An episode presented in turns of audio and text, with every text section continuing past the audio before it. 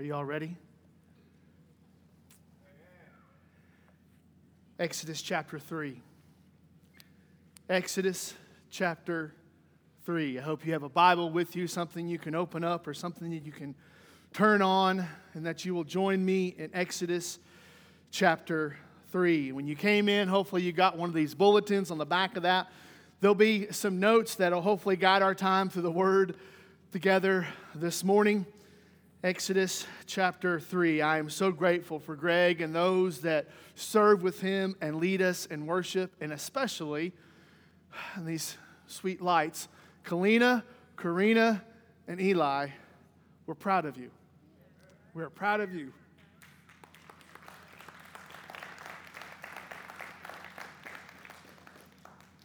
Because it's so easy to sit in the seat and to think, oh, well, just being up on that platform with a microphone in your hand, it's no big deal. And then you get up here and you're looking and everybody's looking at you and you think that every single little imperfection it is magnified and it can really start to mess with a person's head. So I am so grateful for especially you three this morning. I think over a period of time Greg and I have just become oblivious to our failures and our shortcomings and we don't even recognize them anymore. Greg just sings past him, and I just talk faster. So we just uh, do that together. So, so grateful that you are here. Like I've already said, Exodus chapter 3. We're going to continue where we've been in the book of Exodus. We've been walking through. I realize that not all of you have been here through every single time that we have spent together in the word of Exodus. So let me just kind of give a quick recap as we get in here to the text because if I don't if we're not on the same page I'm afraid we may miss some of the emphasis that Exodus 3 is trying to present. Exodus 3 reminds us or it, it is the story of the calling of Moses. Now Moses came about because there was a guy named Abraham. God comes to Abraham in Genesis chapter 12 and he says, Abraham, I'm going to make you and your descendants into a great nation. Abraham's like, That's cool, God. I'm wonderful. That's great. So then, through a series of events, um, Abraham and Sarah have a son named Isaac. Isaac has two sons named Jacob and Esau. Jacob has 12 sons, 12 children. And through those 12, he ends up migrating from the land of Canaan to the land of Egypt because of famine and some other events that took place. He ends up going into Egypt. They settle there in Egypt. And then, while they're there, the Jewish people, the descendants of Abraham, begin to multiply and they become very, very, very numerous in people. In fact, the Egyptians, they started to worry that, hey, these people may be greater than us. They may take us over. They may do us harm, and they might not be nice to us. So they devised a plan, and they said, so what we're going to do is we're going to enslave these Jewish people. We're going to make them do what we want them to do. And so for over 400 years, they enslaved the Jewish people, and to the point that the people began to cry out to God and say, God, please save us. God, please bring about a miraculous work in our lives. God heard them, and therefore Moses was born. It was all in the plans and the providence of God. Moses is born in a season and in a time that Pharaoh was saying, kill all of the Jewish males that are born, except for Moses is saved. He's raised until the age of weaning by his birth parents and his birth family. And then, through a miraculous set of events, he is brought into the house of Pharaoh and raised as the son of Pharaoh's daughter. So, the grandson of Pharaoh, he's raised in that household till about 40 years old. About 40 years old, he becomes sympathetic and compassionate to the, the plight and the condition of his people. In an act of rage in an act of self or in an act of defense, he ends up killing an, an Egyptian who is harming one of the fellow Jews. Pharaoh finds out. Pharaoh says, I'm going to kill you. Moses says, Not if I can run faster than you. He takes off and he runs to the east. He leaves Egypt and he runs all the way to the land of Midian.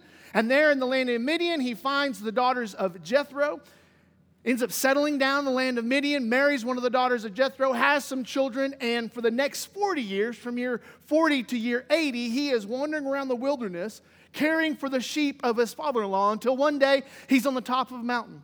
And on the top of this mountain, he's walking by, and there was this bush.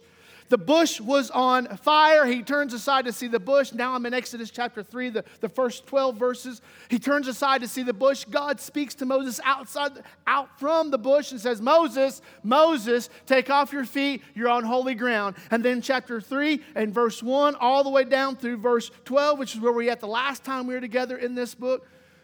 God comes to Moses and he says, Moses, this is what I want you to do. I have a plan for your life. And so the last time we were here in Exodus chapter 3 a couple weeks ago, we talked about how God knows where you are, God knows who you are, and God has a plan for you.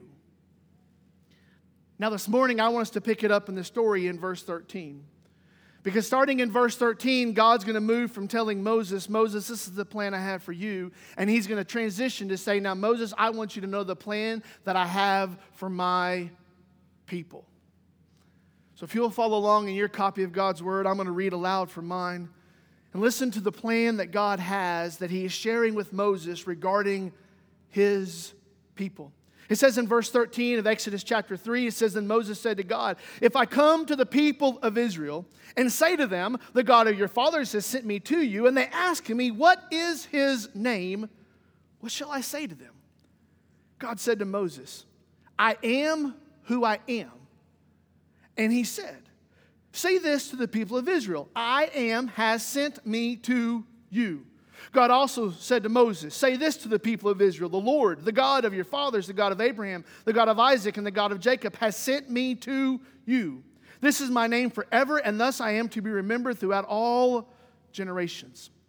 Go and gather the elders of Israel together and say to them, The Lord, the God of your fathers, the God of Abraham, of Isaac, and of Jacob, has appeared to me, saying, I have observed you and what has been done to you in Egypt. And I promise that I will bring you up out of the affliction of Egypt to the land of the Canaanites, the Hittites, the Amorites, the Perizzites, the, the, the, the Hivites, and the Jebusites, a land flowing with milk and honey. And they will listen to your voice, and to you and the elders of Israel shall go to the king of Egypt and say to him, The Lord, the God of Hebrews, has met with us, and now please let us go a three days' journey into the wilderness that we may sacrifice to the Lord our God. But, verse 19, but I know, this is God speaking to Moses about his plan for God's people. But I know that the king of Egypt will not let you go unless compelled by a mighty hand. So I will stretch out my hand and strike Egypt with all the wonders that I will do in it. And after that, he will let you go. And I will give this people favor in the sight of the Egyptians. And when you go, you shall not go empty. But each woman shall ask of her neighbor, and any woman who lives in her house, for silver and gold and jewelry and clothing. You shall put them on your sons and on your daughters, so you shall plunder the Egyptians. I pray that God adds understanding and application to his word this morning. God lays out this plan before Moses. He said, All right, Moses, I told you what I want you to do. Now I want you to, now I'm going to tell you what I want you to go back and tell the people that I plan to do. And he lays this entire plan out in front of Moses, and Moses says, I, I can just imagine him up on, top, on top, up on top of the mountain going, Okay, that sounds good, that sounds good. But then if you go back up to verse 13, he says, But you know what, God? If I go to the people and tell them all this, they're going to have some questions. For the rest of our time this morning, we are going to zoom in on verse 14 and verse 15. Because there's a very pivotal question that Moses asked and that God answers. A very pivotal question that I think is one of the most important questions that every single one of us in this room answers on a daily basis.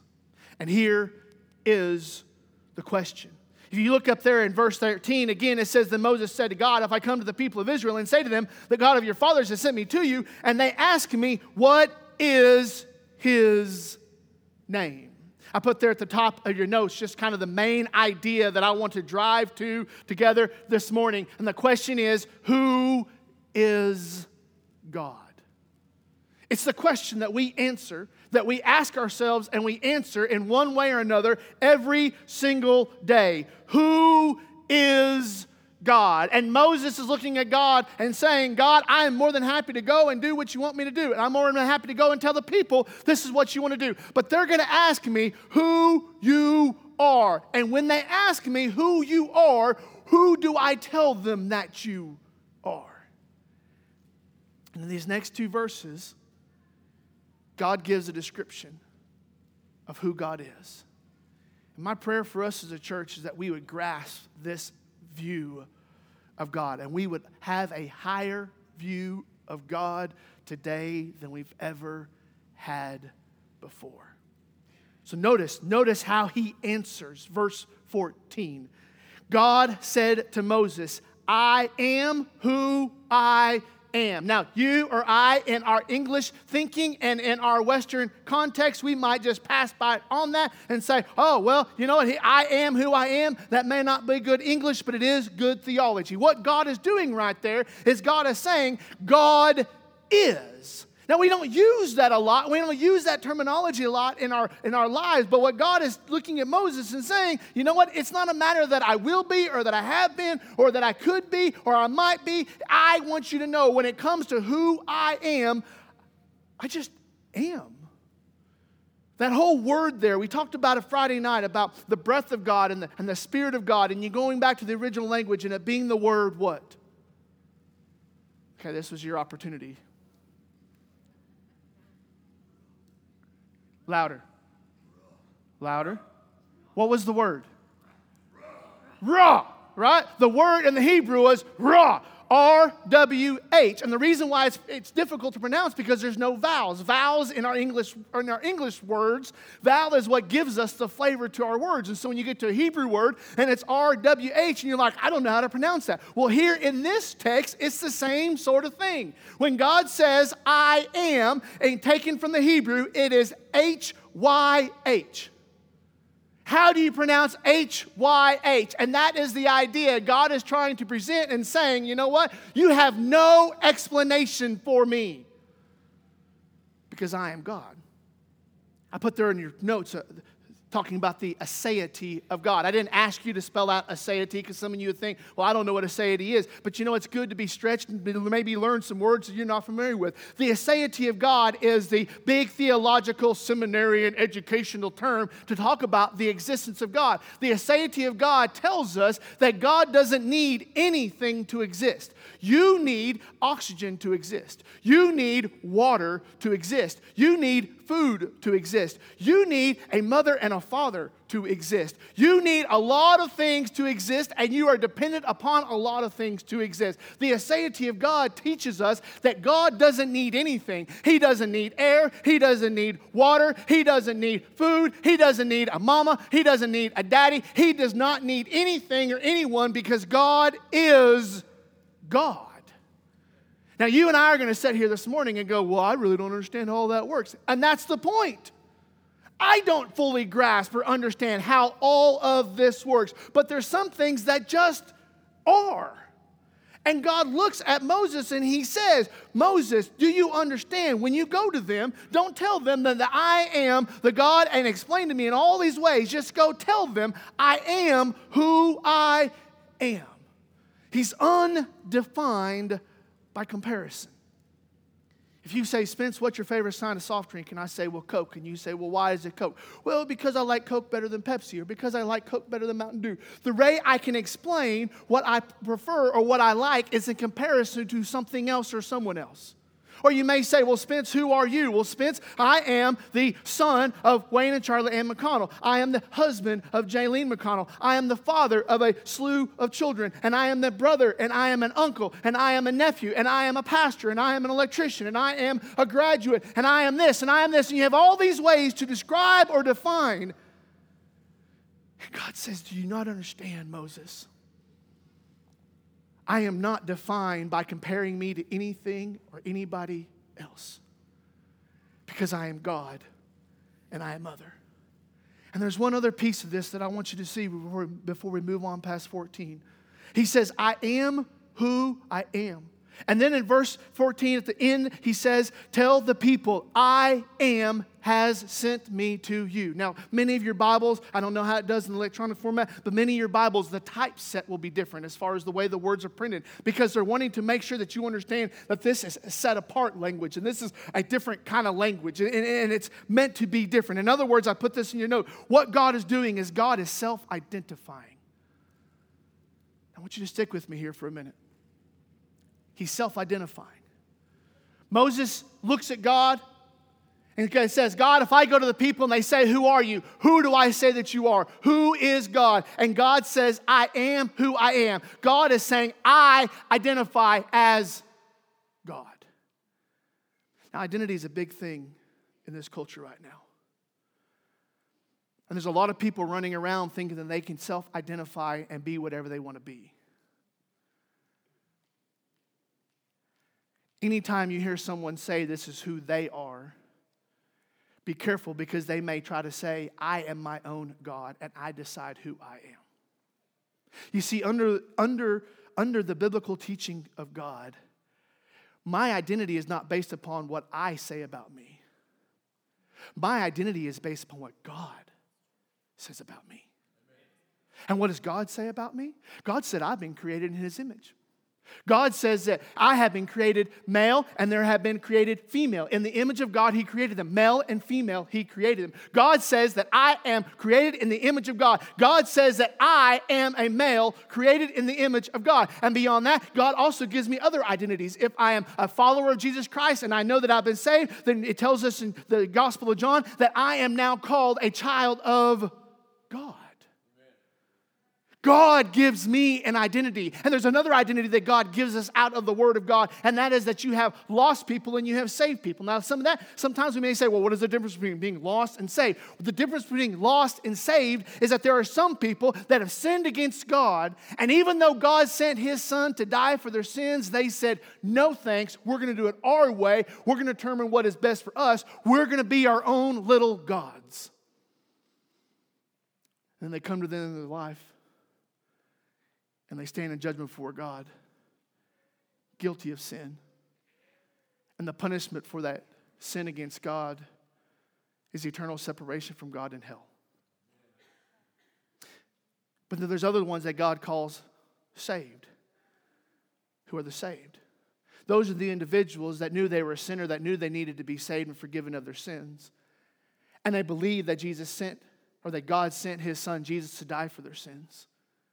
And they knew that they weren't good enough by themselves, and they knew they couldn't do enough good things by themselves, and they knew, they knew, they knew, they knew, they knew they were going to stand before God one day. And so they came to the moment in their life that they repented of their sins, they confessed Jesus as Lord of their life, and they asked God to forgive them of their sins, and Jesus came into their heart and came into their life, and they got saved. And God says, Those are my identities. People created in my image, the personhood of you and I the lost and the saved in this world, and yet so many times we are running around trying to self identify. There is only one person in the pages of Scripture that has the right and the authority to self identify, and that is God. Every single one of us in this room, our identity is now rooted in who God is. So, what God is doing here in verse 14, he's looking at Moses, he's saying, Moses, I'm going to tell you who I am, and this is my identity. And everything else from the Jewish people to Moses to you and I today, everything is the result of the identity of God. Now, we as adults in this room, we look around and we try to say, oh, see, all this younger generation, they have all these issues with identity and they have all these issues with confusion. And you have the whole LB, LGBTQ crowd and all that is going on. And, and we look and say, oh, you know what? They need to get their, they need, they need to understand what's going on. I'm going to.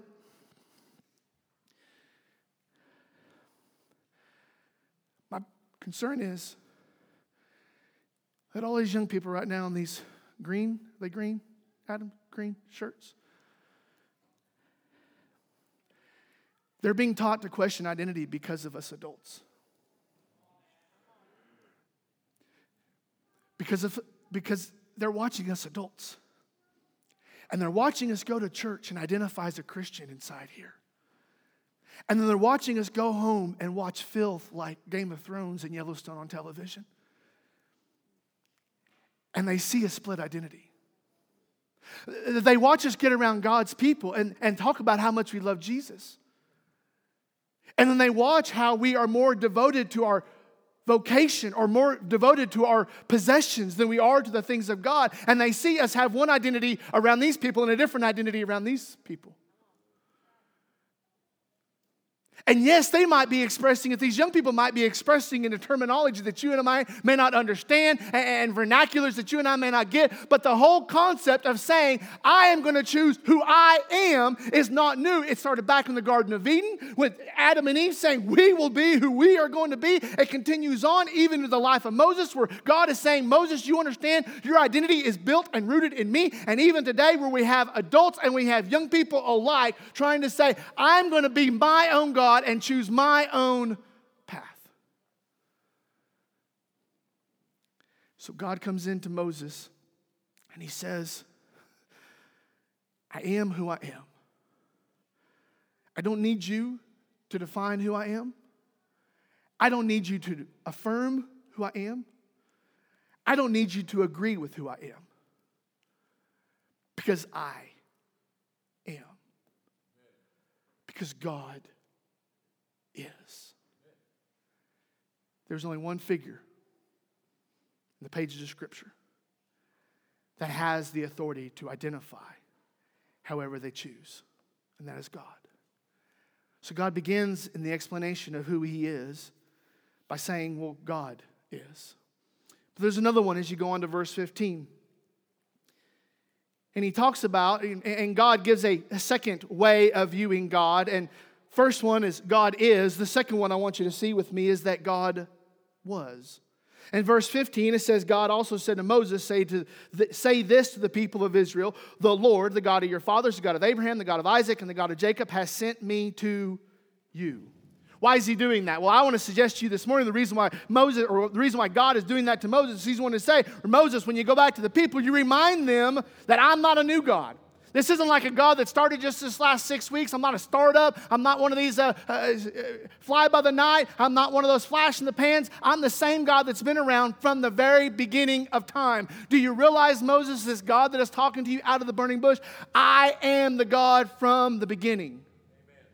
You go to Genesis chapter 1 and verse 1, and what does it say? In the beginning, God. What that tells you and I is, is that there is there is not any history of humanity apart from God. God is from the beginning of history. And the whole reason why you and I exist in this world at this single moment is because of God. Why? Because God chose to create humanity. Because he chose to create man, because he chose to create you and I, we exist because of God. And so God wants to remind Moses, God, Moses, understand who I am. I just am who I am, and I was from the beginning. Remind them of who I am based upon what I have been. So he gives this, this, this verbiage, this vernacular here in verse 15. He says, Say to the people of Israel, the Lord. Now, depending on how your Bible looks, Many of your Bibles, there will be a capitalization, capital, big capital L, smaller capital O, smaller capital R, smaller capital D. If I have a Bible that does that, the reason why they do that is, is they differentiate between the names of God.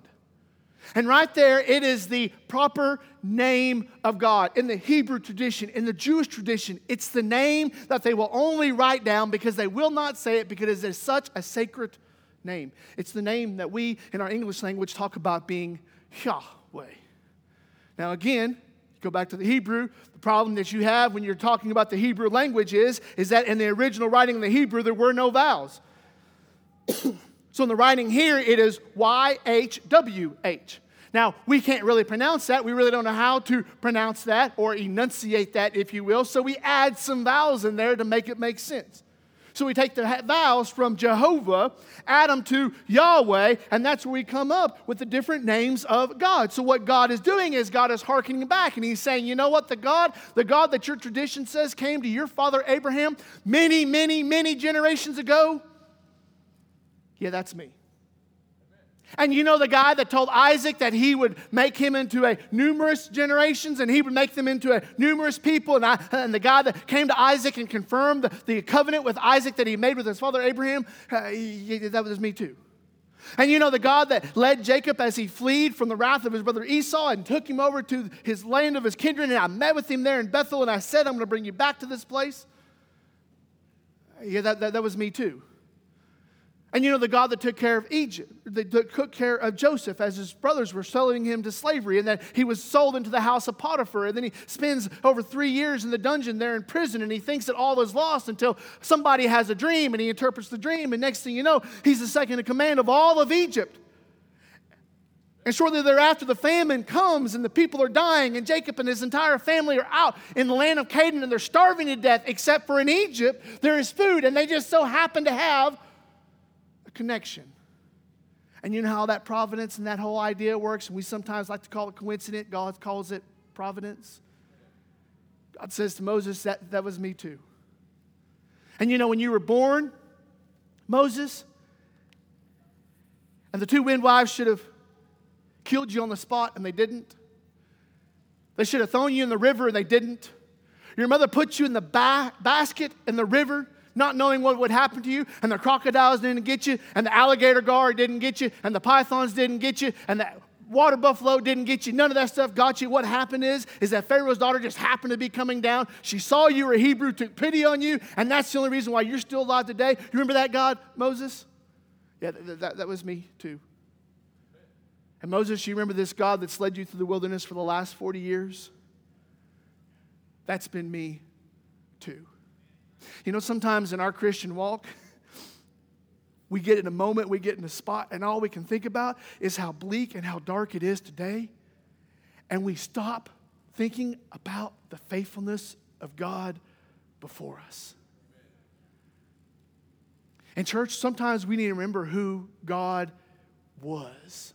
So, what God does in Moses, He says, if you want to go back and you want to tell the people who I am, tell them God is. Remind them God was. I am the beginning of history. I am the reason that you exist, and I am the same God as before. You see, people today try to say, oh, well, you know what, we're going to talk about evolution, and we're going to talk about how we came into existence, and we're going to try to describe ourselves apart from God.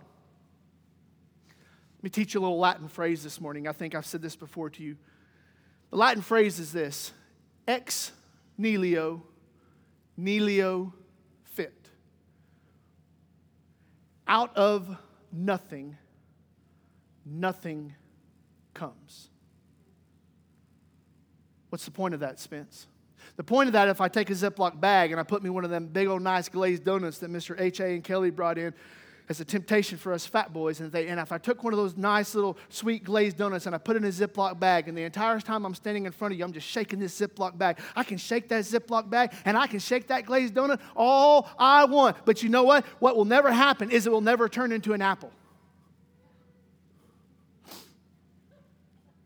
It may turn into a waistline, but it will never turn into an apple. And I can shake it and I can shake it. Why? Because that is not how it's created to be. So if you and I think, well, over millions and billions of years, we just kind of evolved, I would ask you, evolved from what? Well, Spence, there's this Big Bang Theory. Okay, so what was there at the Big Bang? Something has to come from something. Now, I know you and I may say, well, we just can't come to the moment where we can just settle on the idea that God always has been, always will be, and always, always is. We just can't understand how to grasp that. Join the club. But either you and I can choose this morning to submit ourselves and say, we're going to trust that God knows what He's doing and God has a plan, or we're going to try to be God's ourselves. So God says, Moses, tell them God is. Tell them God was. And then this third one, tell them God will be. Look at verse 15 again. As Moses is asking God, and he's saying, God, who am, who am I supposed to say sent me? Who am I supposed to say you are? I am who I am. I'm the God of your fathers. I'm the God that was. Verse 15, finishing up the verse. This is my name forever, and thus I'm remembered throughout all generations. He says, Remind them that I am the God, not only that is, not only that was, but I am the God that will be. I am the God that will be. So, do you want to know about this God that's going to save you? Do you want to know this God that's going to take care of you? You want to know about this God that's going to provide for you? You want to know this God that's going to direct you? That is me. You skip down there and we've already read it, but just let your eyes fall down to verse 19 because God says this is what's going to happen. he calls the shot, if you will. He says, But I know that the king of Egypt will not let you go unless compelled by a mighty hand. So I will stretch out my hand and strike Egypt with all the wonders that I will do in it, and after that he will let you go. God is telling them, Do you not understand not only that I is, not only that I was, but that I will be, and it's marking the sovereignty of God. We always want to know who's in charge, who's in control. Who's got the power? Who has the authority? All of these questions going around and around and around and around. And yet, over and over again, God reminds us through His Word of His sovereignty. Sovereignty is just a big word talking about that God is in charge, has the authority and the control at all times. The idea that you think you can get in your vehicle and you can put it in reverse and you can pack out of the parking spot and you can drive down the road. And sometimes, if, if you're driving as fast as some of my family, um, you think that I'm in control all the time. I'm in control. The reality is, is you and I are not in control of our lives. We don't control the deer that run out in front of us. We don't, we don't control the air that magically slips out of our tires throughout the night. We don't control the professors who give us the pop quizzes. We don't control the problems that seem to sneak up on work. We don't control the diagnosis of the doctors. We don't even control what's going to happen to us this afternoon but God is. And God will be. God will be faithful. God will be true. And God is looking out of the bush at Moses and he is saying, Moses, when you go back and they have questions, remind them, God will be. God will be faithful to you. If God has been faithful to Abraham, then if God is who God is today, then God will do what God will say, see, says he will do tomorrow. But let me remind you of a couple of things that I think is important when we think about who God will be. The first thing is that we need to be reminded of is that God will be judge. God will be judge. Where do you get that from, Spence? Well, let me read for you. You're happy to turn there, but let me read for you out of the book of Revelation. All the way towards the very end of the book of Revelation. We're talking about coming down to the end of this world as we know it. In the book of Revelation, it talks about the judgment of God.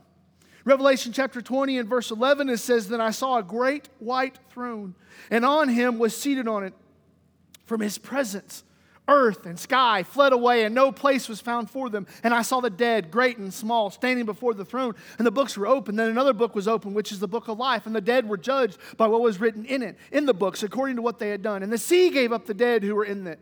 Death and Hades gave up the dead who were in them, and they were judged, each one of them, according to what they had done. Then death and Hades were thrown into the lake of fire. This is the second death, the lake of fire. And if anyone's name was not found written in the book of life, he was thrown into the lake of fire.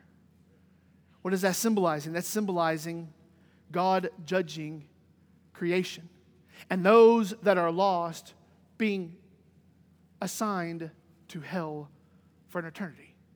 So God is reminding Moses and saying, Moses, just the same way, just the same way, I am going to judge the people of Israel and I am going to deliver my people out of the Egyptian bondage. I want to remind you this morning that that same God will one day judge you and I.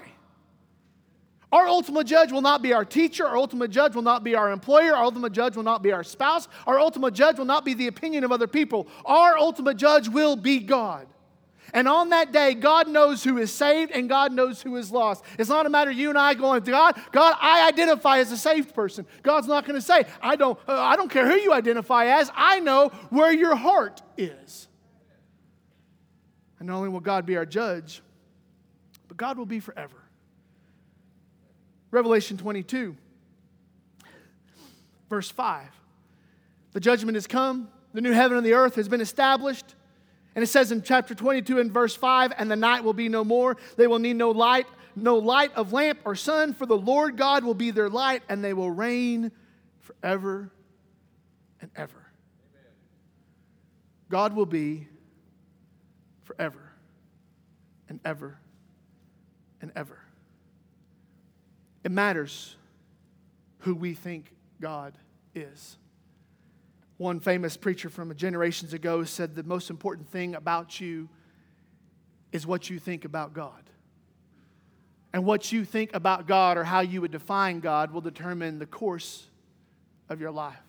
So Moses is asking the question to God God, when I go to the people of Israel and I say, This is what God wants me to do, this is what God wants you to do, they're going to say, Well, who is this God? Because in the Egyptian culture at that time, they had a whole slew of gods. They had the God of the NFL, they had the God of the NBA, they had the God of the, NL, the MLB, they had the God of, you know what I'm trying to say? The God of money, the God of possessions, the God of relationships, the God of pride, the, the God of fame, the God of opinions. They had all these gods running around and they are all busy worshiping these gods. And then when Moses says, I'm going to go back and I'm going to say, Thus saith this God, they're going to say, Who is that God? So God says, Tell them. Tell them I'm the God that is. Tell them I'm the God that was. And tell them I'm the God that will be. So, how do we apply this then to our lives? Last year, we adopted as a church these three core values we're going to build families. We're going to teach the Bible, and we're going to be the church. This whole idea of going through Exodus is talking about what it looks like to be set apart as God's people. So, how do we live as a church set apart, prioritizing building families, teaching the Bible, and being the church? Well, there's several things at the very bottom of your notes, and we'll be done. My first recommendation, my first exhortation, my first plea for us this morning is for our families to be focused on God. There's a lot of other things that our families can get focused on. Let us be focused on God. If someone comes back and looks at the things that we spend our time on, let God be the predominant thing that we spend our time on. I'm not saying it has to be at church. I'm just saying, what is it that you're doing with the time of your life? Is it reflective of people that are devoted to God or reflective of people that aren't? This morning in Sunday school, uh, Mo was talking about this uh, idol of, uh, it was the god of Molech. The idol of Molech is a, is a is a metal fig, is a metal structure. It's got the two arms out, and the belly, as Mo was describing, is where they build the fire. And the idea was in the child sacrifice is out of devotion to the idol Molech, the parents would come and bring their infant children as an act of devotion and act of worship, and they would place their child on those two arms that are stretched out in that, in that metal idol, and that fire would consume the child. And those of us in this room that have any kind of compassion about us would say, How terrible is that? And I look at that and go, Can you imagine the amount of devotion it takes to take a little child and watch the child burn up? They had that much devotion to their idolatry. They had that much devotion to a God that wasn't a real, a God that wasn't true, a God that had done nothing for them, a God that wasn't, a God that isn't, and a God that won't be. And yet, when we in the church today try to, act, try to ask people who say they're Christians to be committed to the church of just a fraction of that, they say, Well, I have my own idea, and you can't judge me, and because we're not focused on God. The second plea I would have for us this morning is to teach truth. To teach truth. Too many times in this world, we are evaluating the things, whether they are right or wrong, based upon what we think or how we feel about it. And if you raise kids for very long, you'll understand those kids will come to a moment in time, they'll say, Well, I don't like that idea. I don't think that's the right way to do it. And I don't agree with that. And I have an opportunity as their father to look at them and go, Well, that's, that's sweet. That's sweet that you have an opinion. That's sweet that you have a thought. That's sweet that you have feelings and emotions. But at the end of the day, there's only one truth that matters, and there's only one authority that matters, and that is God. And in this season of life, God has placed me in authority over you. And, brothers and sisters, we need to understand that truth is not found on the television. Truth is not found in the self help section of the bookstore. Truth is not found on a screen. Truth is found in the Word of God. And even if we say, well, you know, it's 50% true, then what is it 50% otherwise? Either it's true or it's not true. We got to teach truth because we have to know truth. So we families focus on God, teaching the truth. And this last way that we go about it is to believe God. Here's the challenge. Moses sees this bush on fire, and every time I think about the bush being on fire, I think about the singing bush out of the three amigos. That's what I think of every time.